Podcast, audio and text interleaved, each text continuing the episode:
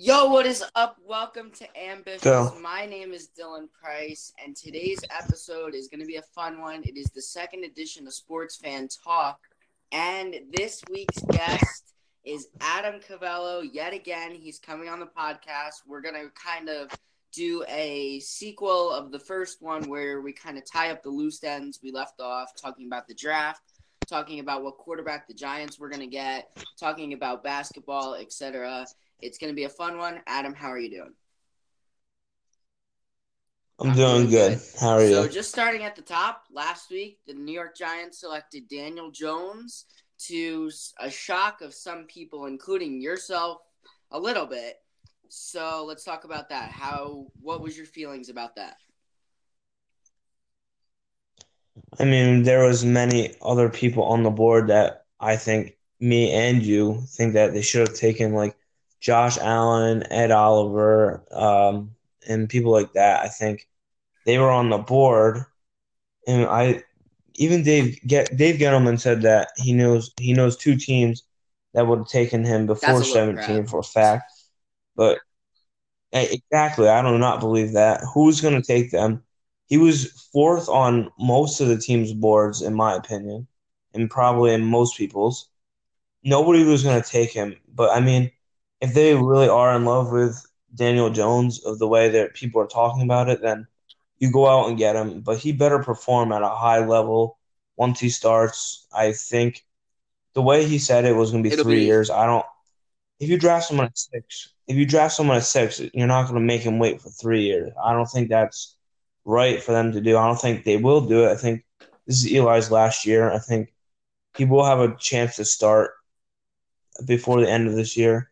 He he really sh- he really should be performing at a high level if they draft him Now, my six. thing about it was I like Daniel Jones. I'm not a big Daniel Jones guy. He was probably number four, I'd say, on my board when I did my top five early and didn't really shift much. What I will say, though, is he is part of that Duke head coach Cutcliffe kind of tree where he produced Peyton or well, worked with Peyton and worked with Eli. So if Peyton's going in Gettleman's ear and saying, take him, have Eli work with him. This is a good idea. Gettleman's probably like, oh, I should listen to Peyton. Well, this could work, but how soon and really was it worth a sixth pick remains the question. Because with guys like, as you said, Josh Allen, Ed Oliver, guys who could be immediate difference makers, and you take a quarterback who, let's be real here, you could have at least gotten at 17. If not, you could have traded up to maybe I don't know, 14, 13 or something and gotten him if you really were that nervous that Washington was going to take him. Because if you look back at it, the Bengals definitely had Haskins higher higher rated, but I think it was Murray or bust for them. And the Broncos weren't going to take Daniel Jones over Drew Lock. So I don't really see Gettleman's point of view on it, and I think it was kind of a dumb decision in that sense. But I did like a little bit of the rest of the first round, so let's talk about that a little. Of the rest of the first round and rest of the draft, what was your favorite Giants move? Um, I liked the Lawrence pick. I think that was a good pickup. Even though Montez Sweat was on the board, and I know he was he was high on your board, but I think either of those guys are going to be difference makers. I don't we but with the 30 pick we picked um Baker and I don't I don't really like that one because we there was other guys on the board like Greedy Williams, which was my first corner cornerback that I liked the most, but I think they're both going to be very good solid players for the Giants. I don't think they're going to be stars, but I think they're going to be solid players that we'll have on our team To me, it seemed as if Gettleman just couldn't like. I don't know. This sounds bad, but like couldn't take the hint. Like, if you're at 17, I had Sweat a lot higher rated, as I said, than Dexter Lawrence, but I still had Lawrence as a first rounder, mid first kind of thing. So yeah, okay, that one makes sense. But you trade back into the first round, so you already give up compensation to move up. I don't remember exact compensation on that one. So you trade back in, and instead of trading in or trading up for a guy who you could have gotten in the second round, probably mid second, you pick him in the first. This just seems to me like Gettleman was overestimating players' values, and the war room of the Giants kind of needs a overhaul, I'd say, in my eyes. But I don't know. I think I think what he was thinking that every like star player that was rated highly on every board. What I think, I thought, I think he thinks that everybody was going to be a bust or something because he didn't pick Haskins, he didn't pick Montez Sweat, he didn't pick Greedy Williams. I don't know what he was if doing. they all turn out to be busts, Gettleman's going to look a lot smarter than all of us. That will. But they're not going Well, to. Greedy's So on the bust radar, I'd say, a little bit already. But I'm a big fan of him, and I'm a big fan of pretty much all LSU quarterback or cornerbacks. And uh, I liked a couple of the other guys that were on the board. As you said, Montez Sweat was pretty highly rated on mine after how he tore up the combine. So I don't know. It remains to be seen. But the other New York team, and you know I'm going to flaunt this a little, had a great draft, and that would be the New York Jets. I'd say the only pick they necessarily whiffed on was the fourth rounder with Travis Wesco.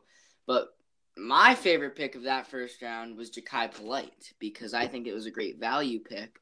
Because I necessarily think he could have been a mid first rounder, but he fell off a couple teams' boards with bad performances at the combine. And yes, Quinnen Williams was a great pick in my eyes, even though I was one of the people opposed to the trade down, and it seemed as if it was going to be that way. I settled for kind of the trade down in my head. So when they got Quinnen, I was very happy. But getting Jachai Polite, it was essentially getting two first rounders, not having to trade up for anything, and not losing any compensation for the future because now you have all your picks next year to continue to build around the roster. And if Polite can be that elite edge rusher the teams lacked for a while, maybe not even elite, but a double digit sack kind of guy, and Williams can provide that interior pressure, and some of the other picks like Blake Cashman and um Chuma Edoga can come in and make a difference within the next one to two years, this will come out looking like a evidently much better draft than the Giants to tie it all together, but one of the best drafts in Mike Maccagnan's tenure as he's likely fighting for his job at the end of the year. As a Giants fan, what were your thoughts on the Jets draft? uh, the Jets had one of the best drafts. I mean, they quite that no probably doubtedly the best draft, but they've had a very good offseason with um, C.J. Mosley and Le'Veon Bell. So this team is shaping up to be a very good team. I mean, they could win now. I don't think they're going to get much. I don't think they're going to win their division with the Patriots just yet, but they are they are going to be the biggest threat in that division against the Patriots, in my opinion. They have a good team, a good defense now with the two pickups in the first round from defense defensive Quinnen Williams, and I think they're going to be better than the Giants. I hate to say it, but they probably will be. But the Giants, I think they're just going into like rebuild mode at this point. After Eli's gone this year, they're just going to try to rebuild this team as much as they can. And hopefully it's not with Gettleman because I don't know what he's doing. You and I have had our little jokes about what we think is wrong with Gettleman, but I think that's a little bit not PG 13 for the air currently. But to tie it all together a little, last time you and I talked on air, we talked about how Haskins could go at six and how both of us liked the idea of Haskins at six. But now looking back on it, Haskins falls to 15 to Washington. And necessarily, you said the Jets. And even as a Jets fan, looking back at the draft, I think the Cardinals had a great draft. I think the Patriots had a really good one too. There were a couple other teams. The Ravens had a nice one as well.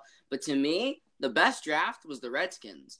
It was like a power move in a sense that they didn't have to trade up to get Haskins, so they got the number one quarterback on their boards because in the minds of them, Murray was actually number two to Haskins after talking with one of my sources in the league.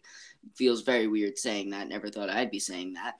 But what they said was, you know, Haskins was highly rated. They were going to trade up with the Jets or a team necessarily and get him, but then he falls right into their laps. They get Haskins. You save that compensation. Oh, and you trade back into the first round to get Montez Sweat as a power move, and then you have a really good rest of your draft that necessarily fills out the depth chart even more. You have good running backs with Adrian Peterson and now a returning Derrius Guice. You have a pretty solid team all around.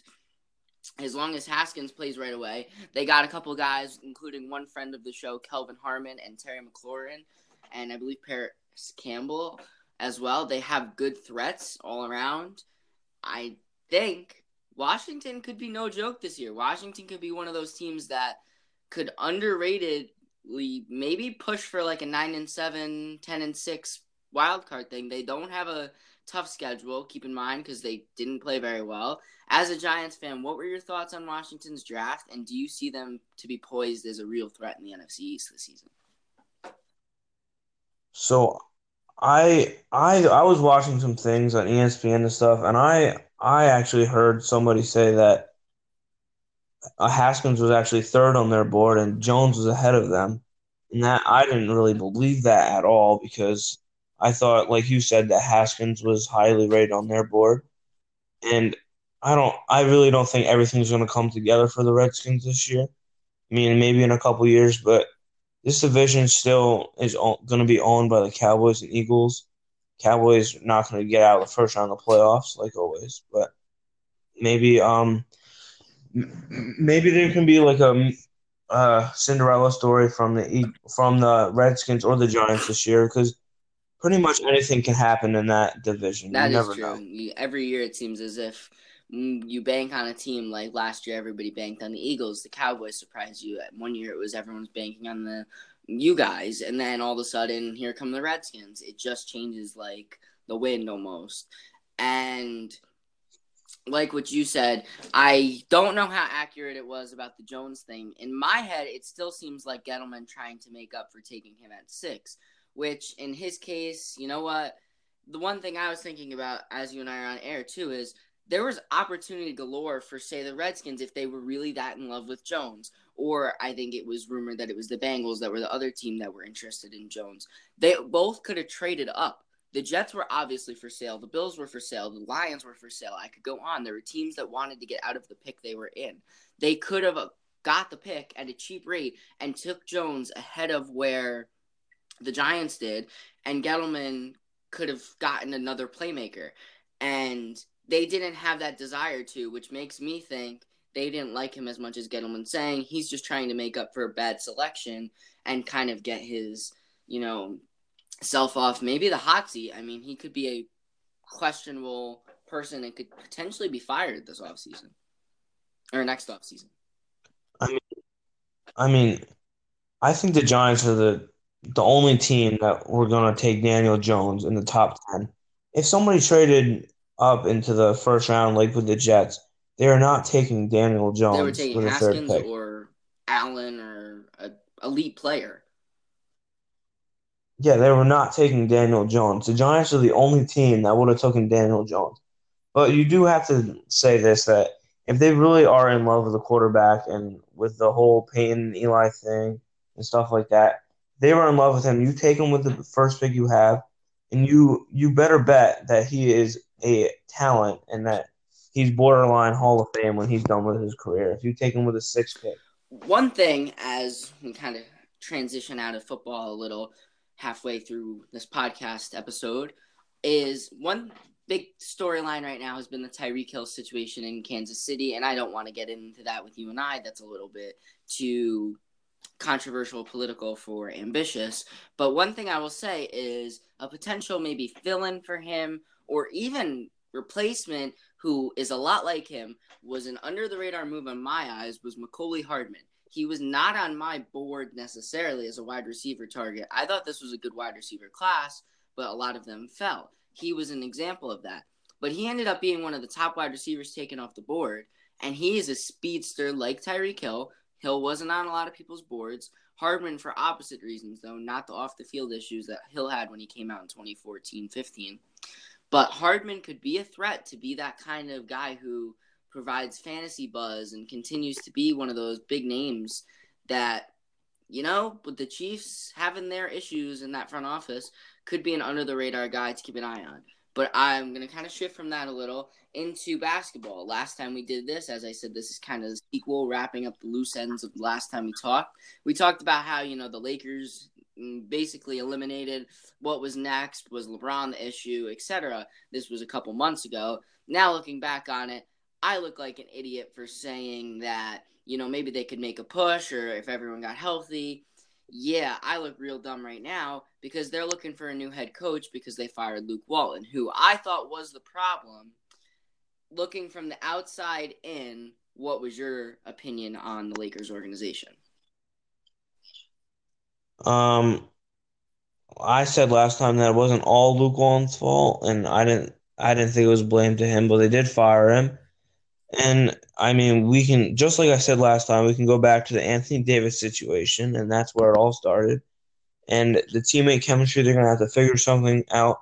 And whoever does get hired, which is looking like Ty Lue at this point, is gonna is gonna have a big role to fill. They're gonna he's gonna have to get everything together with the team, get it back in place to where it was at the beginning of the season. He's gonna have to balance out minutes between Ingram, Ball, all the young guys on that team.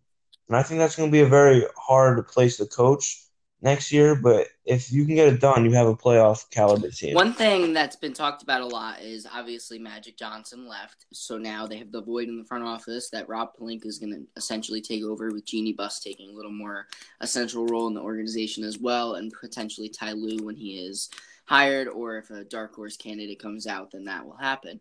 But one thing that's been talked about a lot is that this is the summer. This is the summer that you dictate whether or not LeBron going to LA was a success because this is the big summer. You have Klay Thompson, Kyrie Irving, Kevin Durant, Jimmy Butler, all these you know high caliber players. I could go on for a while. You also have a really good draft with Ja Morant, Zion Williamson, R.J. Barrett, Jarrett Culver, Boy Boy. I think I pronounced his name wrong, or Bull Bull, or whatever.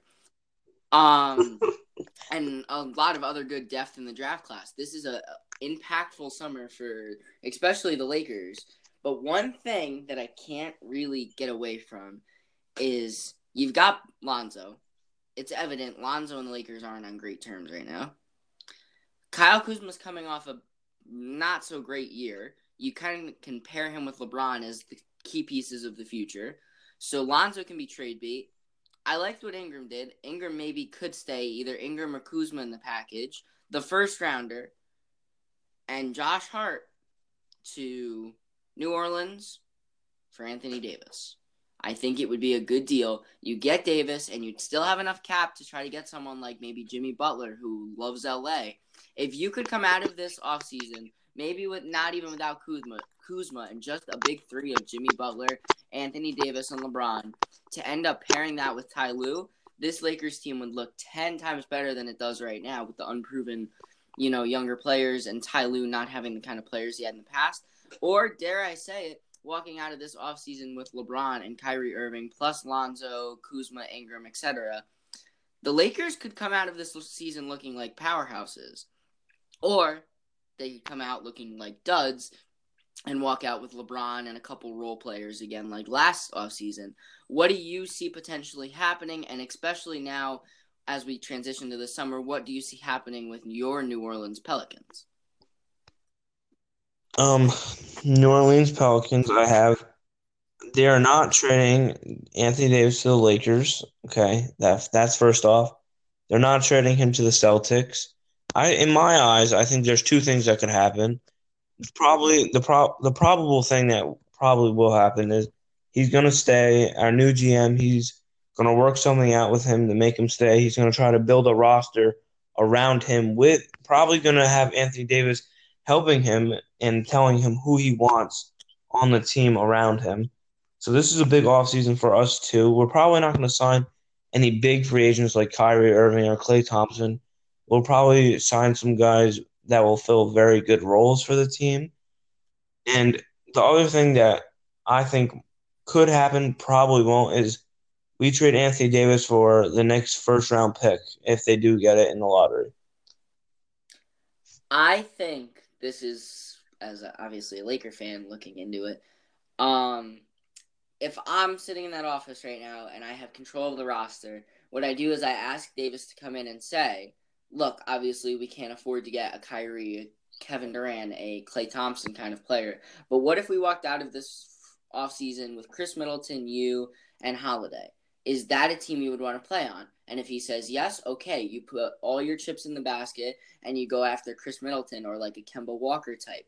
Or he says, well, screw that, I'd rather play somewhere else. And you trade him to say, I think it's going to be a big market team. I don't necessarily, yes, I think the Knicks make sense. I don't think there's a chance in hell they give up the first for Anthony Davis because of the contract that Davis is on. I would do it because I think Zion for Davis maybe straight up isn't the best deal, but it would be a better deal than having Davis not really happy and getting a star power for the Knicks and also still being able to bring in a max contract or two.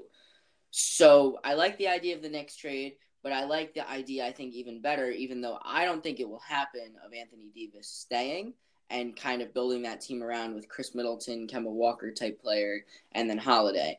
But what realistically seems like is going to happen to me is Davis is going to get traded.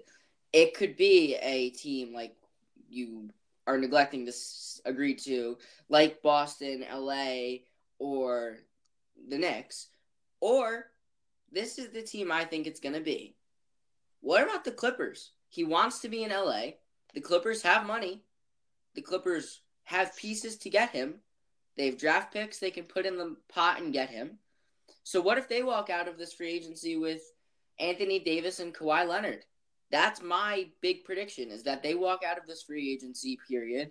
They get Anthony Davis, they get Kawhi Leonard, and that's a team to watch. What are your thoughts on that? Okay, first off, how do you know he wants to play in LA? He's never like publicly stated that Rich before. Paul, his representative, And- is based out of LA, and there's multiple reports that have came out that he wants to be in a big market team where he can have the money to do endorsements, etc., and have that opportunity on his doorstep. But like you said, though, he could end up in a small market team as well. But the Clippers just make sense to me. Continue. The Cli- who who is Anthony Davis going to want to play with on the Kawhi. Clippers? He wants to play with another with an well. They would have to go Kawhi first, So all right. not? But I don't. Kawhi is not going to leave leaving Toronto. Let's be real here. Kawhi went No, on Serge Ibaka's no, little not. talk show, and Serge Ibaka said, "You going? To, you're you gonna stay in Toronto?" And he said, eh, "I don't know. He's not staying. Even if they make it to the Eastern Conference Finals, I don't think he's staying in Toronto. He's not committed. It's a great place. Canada's great, but it's not a like forever place for someone like Kawhi. He's a superstar, and being in Canada is not the best place for him to stay. I think he would fit in well in with LA and not the Lakers because he doesn't want to play with LeBron. So why not the Clippers? They have interest in him. He has interest in going there. Good fit. You get him. You trade up, get rid of some of the big contracts you have around him. They have enough room for another max slot, and you trade for Anthony Davis. It's not a dumb idea, and we could be coming back to this in a couple months, looking at it as something that happens. Okay, so many things have to happen for Anthony Davis to go to the Clippers. First off, the Clippers have to get Kawhi, which is going to be very minimal of that happening. I think we're gonna look back on that And- as you being very wrong. Okay, we can do that, but let's say Kawhi doesn't sign with the Clippers and he signs with Toronto again or somewhere else. Anthony Davis is not playing with Patrick Beverley and Lou Williams. He's not going to do that. It, I think you're right on that sense of that it's gonna require a second star for Davis to like want to go to a team. Like if he wanted to go to Boston, I think Kyrie would have to stay. I think if he wanted to go to LA, LeBron has to be there either way. But there's obviously questions about whether he'd want to play with LeBron. But if he goes to the Knicks, he gets to be that number one player. But he's seen that. He's the opposite of what players want. Players like Klay Thompson want to leave and see what they can do on their own. Kyrie wanted to see what he could do on his own. Davis is the opposite. He's had to carry this franchise in his back for four or five and a half years. And now he wants to go somewhere where he can be on a contending team, pair with another superstar. So why not? If the Clippers trade for Kawhi, why not? Or or not trade for Kawhi, sign Kawhi. Or even like Boston, if Kyrie decides, you know what, I'm gonna stay, they can say, Well, you know what, Al Horford, you bottled up Giannis one game, time to go, buddy. He goes. And then you trade away I don't know, Gordon Hayward or and a young player and you get Anthony Davis. He's gonna he's gonna end up in LA and Boston in my eyes either way, and that's my bold prediction also along with Kawhi and Anthony Davis in LA. My prediction is Anthony Davis is staying in New Orleans. I definitely think we're gonna have to do a third part of this little series, follow up on everything we just said again, because likely what will end up happening is we'll probably look back on this in the summer and Daniel Jones will be in training camp tearing it up and looking like the best quarterback out of the draft. And Dwayne Haskins will be playing bad and Lakers will have had traded for Kevin Durant or something, and we're going to be all baffled again. Well, let's get this straight. I think Dwayne Haskins is a bust, so we can we can get that out of the way. Haskins is Kyler Murray, Kyler Murray's going to be a solid starter, but he's not going to be anything people are talking about him being, because you need to be. I'm, Russell Wilson is a great quarterback, but I don't think Kyler Murray is Russell Wilson in any any sense. He was one year as a starter in college, and that's all he has. So I don't think he's going to be and he's going up against grown men in the NFL, not college kids. So that's my. I think he's very little. I think he's got a hell of an arm, though. He's got the fighting spirit. I think with Kingsbury, that's a really good fit too. I like the fit. I like the team. I think he, like you said, could be a solid starter. I think he's going to be dynamic either way because he's the first pick and you got Rosen traded basically to get him. But let's talk about that a little too, in the sense of do we think Rosen's going to do good in Miami, or is Rosen going to flounder? Um, I don't know. We're gonna have to see. I think he. Uh, I think he has the same talent in Miami as he did in Arizona. He doesn't have anything more than what he did have. So I mean, probably the same thing he did in Arizona. Horrible. I think they're gonna flutter around in mediocrity as they have in the past. I think Rosen's to be eh at best for them. Rosen was, I think, my third rated last year when I ended and I had Darnold, Mayfield, Rosen, Jackson, and uh, who's the fifth one in my group? Oh, Allen. I had Allen for Jackson five. And looking back on it, I think I did a good job. I think Darnold and Mayfield are definitely the top two of this class. I think Allen is definitely up there as probably three or four range.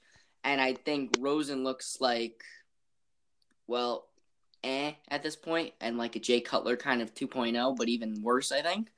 And I think Lamar Jackson to end out the show as because with a little debate is nothing more than a glorified running back. I mean, he much carried the Ravens to the playoffs last year. That's he where we're going to put that. And you the guy who just yes, he did. Jets, the guy who went to the Rams, C.J. Mosley and Eric Weddle, and the great Ravens defense carried them there. On the offense side, on the offensive side of the ball, not defense. The offensive, side, side, of the ball. ball, they had to score what, like nine points a game to be able to beat the other team. They were shutting teams out. They were dominating other teams. That was a great defense. And Lamar If you had Joe had Flacco, if you had Joe Flacco out there, they wouldn't have done. They wouldn't have gotten to the I playoffs. arguably, if they had started Joe Flacco in that playoff game, they could have been playing in the next round of that playoffs. I think you threw a quarterback to the Wolves who's not even a quarterback. You go ahead, and when Lamar Jackson in three years is one of the best in the leagues, we'll look back on this, all right? Lamar is nothing more, and I hope one day I'm interviewing him because then this is going to look real bad. Because this is going to be hilarious. I think Lamar is nothing more than a glorified running back because he's just he's not Cam Newton because he doesn't have the Newton arm. He's inaccurate and he's he's not big built. He's honestly the worst case scenario for Kyler Murray. But I think Kyler actually has an arm that Lamar doesn't. Lamar is one of those players that could have transitioned to wide receiver and been a star in the league. Whereas quarterback this year, there's no good backup. Who's your backup going to be? RG3? the dude couldn't cut it doing the same job that Lamar had to do. And then next you got Trace McSorley, who obviously I like, but he's the same situation as Lamar, where he's just going to be like a Taysom Hill kind of guy. I think Baltimore made a bad decision trading Flacco because now you have a glorified running back at quarterback, and on the rest of the team, you've got like seven running backs, 10,000 wide receivers, and you don't have a true quarterback in my eyes. And that's how I feel about it, and I think the Ravens are going to look bad this year now. Dylan, just wait. Just wait, please. All right. It's gonna look real bad if we walk out of this little thing and Ravens end up winning the AFC North next year. But I think it's gonna be the Steelers. The Steelers. I think the Browns are gonna be all hype and turn into a nine and seven. They could be a wild card type team. I think. I think the Ravens are gonna be mediocre, like seven, nine, nine and seven, eight and eight range kind of thing and I think the Steelers are going to be 10 and 6, 11 and 5 range. They have a good if defense. the Browns, They have a on the Browns. If every player on that team plays their their best of football, they're they're going to be undefeated. Or hey, I mean, it's not going to happen. But no, if every player on that team played their best, I they like can go undefeated. I like Beckham. I like Landry. I like Kareem Hunt even when he's not kicking other people and women. He's not going to be starting running back on that team. I like Chubb too. I like a lot of the players they have on that team. But you know what scares me about that team? Look at their coach, Freddie Kitchens. Nobody wanted him as an offensive coordinator. He didn't get a head coach interview anywhere. He's not highly rated on other people's radars. Yeah, he could go out there and prove all of us wrong and be the next Bill Belichick. But if nobody really wanted him and you have 31 other teams in the league not really wanting him, then why the hell is he going to succeed in Cleveland of all places? Because what? He has a talented players and a GM who's off the walls? I mean, you're not wrong about that because you need a new you need a good coach because there's a lot of different personalities on that team. Yeah, what's he gonna do when Odell starts pissing on the kicking net again? Just watch. I mean, that's what Tom Coughlin did when uh, Odell was there when he was there. So Baker and Odell are going to be standing over there messing with the fans, messing with the kicking nets, and Freddie's just going to be sitting there, calm down, guys, relax. it's not going to work. I means you're not wrong. So The AFC North is a ba- uh, is a basket case. You have a team that nobody wanted to play for last year. Everyone wanted to hold out on. A team with Andy Dalton at quarterback, a team with a glorified running back at quarterback, and a coach who's going to just sit there and watch his players piss over everything, apparently. it's a joke. And everybody's talking about it as the most hyped up division. Oh my god. Do you have any Uh, closing thoughts as we sign this episode off, Adam? Um, it was a good talk, Dylan. Well, thanks again for coming on. Obviously, I'll see you soon. We have a whole golf season, well, half a golf season left remaining. It's been a fun one, and we'll obviously probably have to have a third episode of this when everything we just said gets proven wrong. Have a good one, and thanks Oh. again for coming on, Adam. Yep. Thank you. You're welcome. And